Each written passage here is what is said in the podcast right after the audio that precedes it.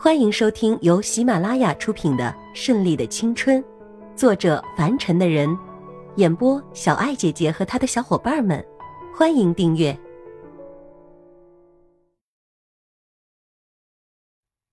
第十六章。今天是周末。回到家里，千一娇一头倒在床上，只觉得浑身上下都要散架了一样。是的，昨天夜里大醉，并且失身给了那个坏蛋，被他折磨了半宿，是很累，心烦意乱却睡不着，最后无奈的朝天空大喊：“你个王八蛋大坏蛋，挨千刀的，为什么总是跟我过不去？为什么总在我周围出现？我讨厌你，啊 我讨厌你！”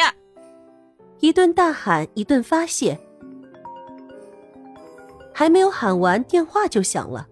一看是该死的大哥，不想听他说话，都是因为大哥长子不接班，非要自己出去创业，无奈让他接班，害他被圈在这个怪圈之中。千一娇愤愤地挂断了电话，把一人高的泰迪熊大布偶蒙在脑袋上。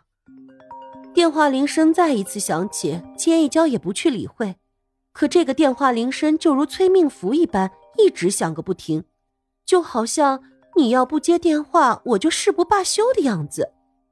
最后啊，这个倔强的姑娘终于认输了，拿起电话一看，上面已经显示了十五个未接来电。喂，你个死丫头，还知道接电话呀？你是不是不想活了？竟然敢挂我电话！电话那边，千鹤一怒气冲冲的吼他，倒不是因为挂断他电话没有面子，只是因为担心。据夜总会老板说，妹妹是被一个男人带走了，一晚上电话关机，到早上才开，所以大哥的催命电话就这么一直跟着。够了没有？我很累，没什么事情，我要睡觉了。千一娇不耐烦，大哥跟老娘一样唠叨他，因为妈妈去世比较早，爸爸又在忙生意，只有这个大他五岁的哥哥一直担任着照顾他的职责。什么还睡觉？难道你忘了今天是什么日子吗？还有心情睡觉？你不怕被扒皮吗？千鹤一真是服气了这个妹妹了，这么大的日子竟然还有心情睡觉？什么日子啊？千一娇在脑海里一遍又一遍的问自己：今天究竟是什么日子呀？眨巴着有些泛红的大眼四处转悠。千鹤一听到这边一直没有声音，就知道这个妹妹一定是过得忘记今天是星期几了，忍不住出言提醒。今天是周末，千鹤一无奈的叹息一声。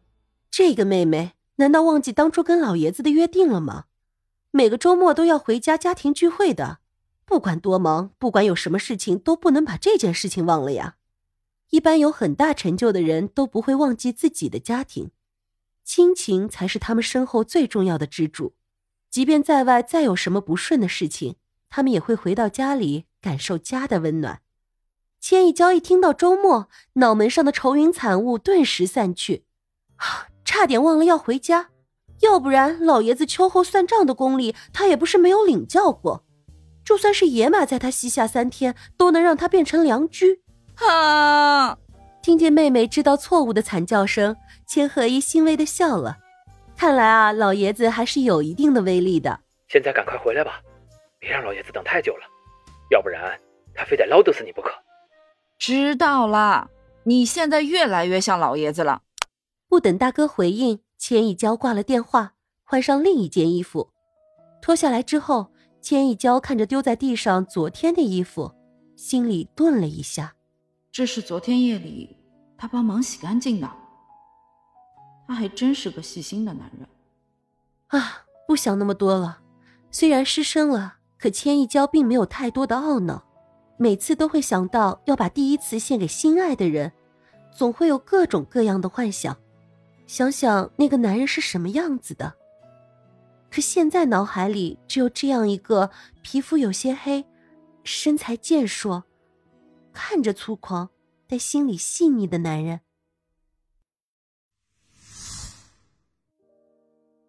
千一娇下楼开车回家，来到自家大别墅的门前。保安看见了大小姐的车子，立刻放行。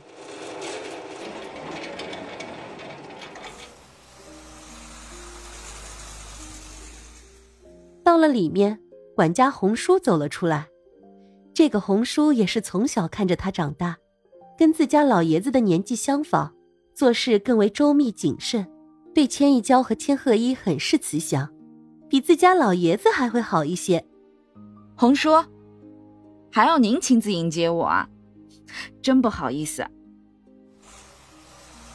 千一娇笑着把车停到了指定的位置，但看到前方空地上停了很多辆车，而且档次都不低，回头又不解的问：“今天有什么事情吗？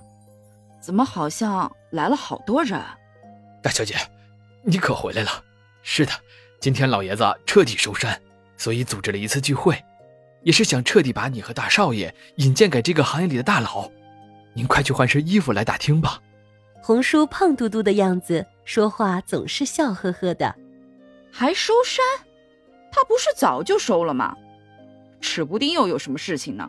千一娇小声嘟囔着，知道老爷子一般不太弄出这些事情的。现在这事儿指定又有什么猫腻。眼珠转了又转，笑眯眯的跟红叔告辞，转身上楼。红叔再熟悉不过小姐的脾气秉性。要是真在平时，说什么他也不会回来的。老爷子选在这一天，无非是想帮他选一个如意郎君，可以帮助他照顾他，以后即便是在商场上，也不需要他太过操劳。女人太强势也不好，还是要温柔一些。之所以现在把产业交给他，也只是想让他多锻炼一下，以后可以做一个温柔的贤内助。本集播讲完毕，喜欢的话就订阅吧，下集更精彩哦。